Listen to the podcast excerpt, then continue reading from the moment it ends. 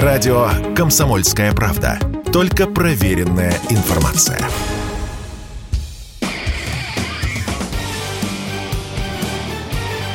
Говорит полковник. Нет вопроса, на который не знает ответа Виктор Баранец.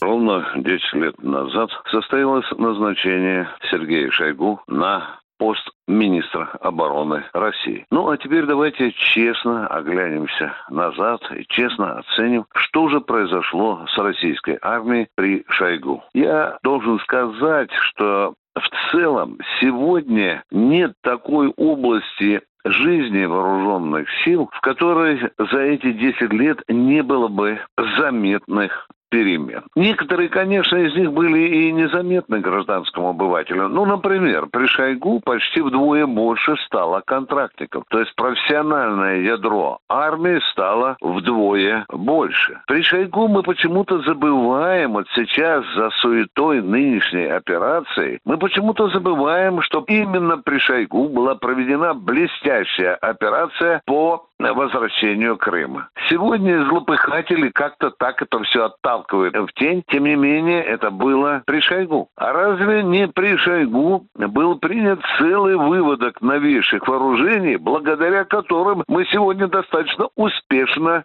действуем на поле боя? При Шойгу были приняты гиперзвуковые ракеты, которые сегодня страх наводят на врага. При Шойгу были приняты на вооружение новые самолеты, новые корабли корабли и подлодки. А теперь кто-то из ехидных скажет, ну раз так уж хорошо у Шойгу шли дела, то почему же мы сейчас не можем завалить какую-то там украинскую армию? Да не все так просто. Да, не все так просто. Видимо, действительно, те, кто прогнозировал развитие специальной военной операции, просчитались. Да, просчитались. Ну вот такая, вот такая команда досталась Шойгу. Я помню еще в 2013 прошлом году он собрал огромное количество беспилотников на полигоне, уже в 2013 году, и чуть ли не умолял конструкторов, ну сделайте мне такие беспилотники, которые необходимы нашей армии. И что? Ну делали, а Министерство обороны это не устраивало.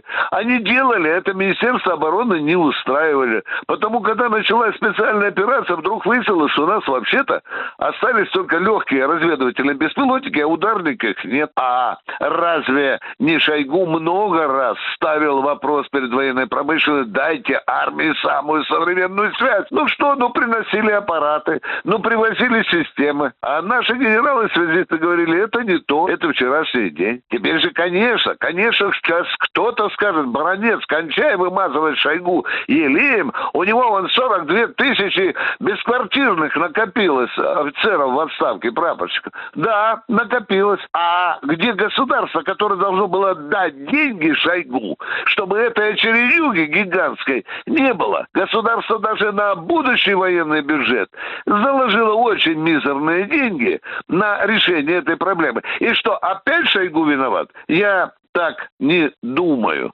Да, я не хочу сказать, что при Сергее Кужугевиче армия стала идеальной. Нет, нет, дорогие друзья, я так никогда вам не скажу.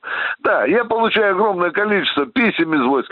Люди жалуются на бумажную волокиту, на то, что вошло в моду командирам там чуть ли не еженедельные видеоотчеты бумажные. Я знаю, знаю, знаю об этом. Но мы должны сказать спасибо Шойгу за ту гигантскую работу, которую он провел на своем посту. Перемены есть, и они зримы. Недостатки есть, мы о них тоже говорим. Но я хочу сказать, спасибо, Сергей Куджевич.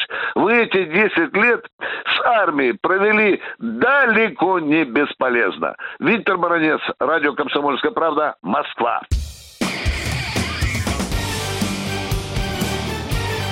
Говорит полковник. Нет вопроса, на который не знает ответа Виктор Баранец.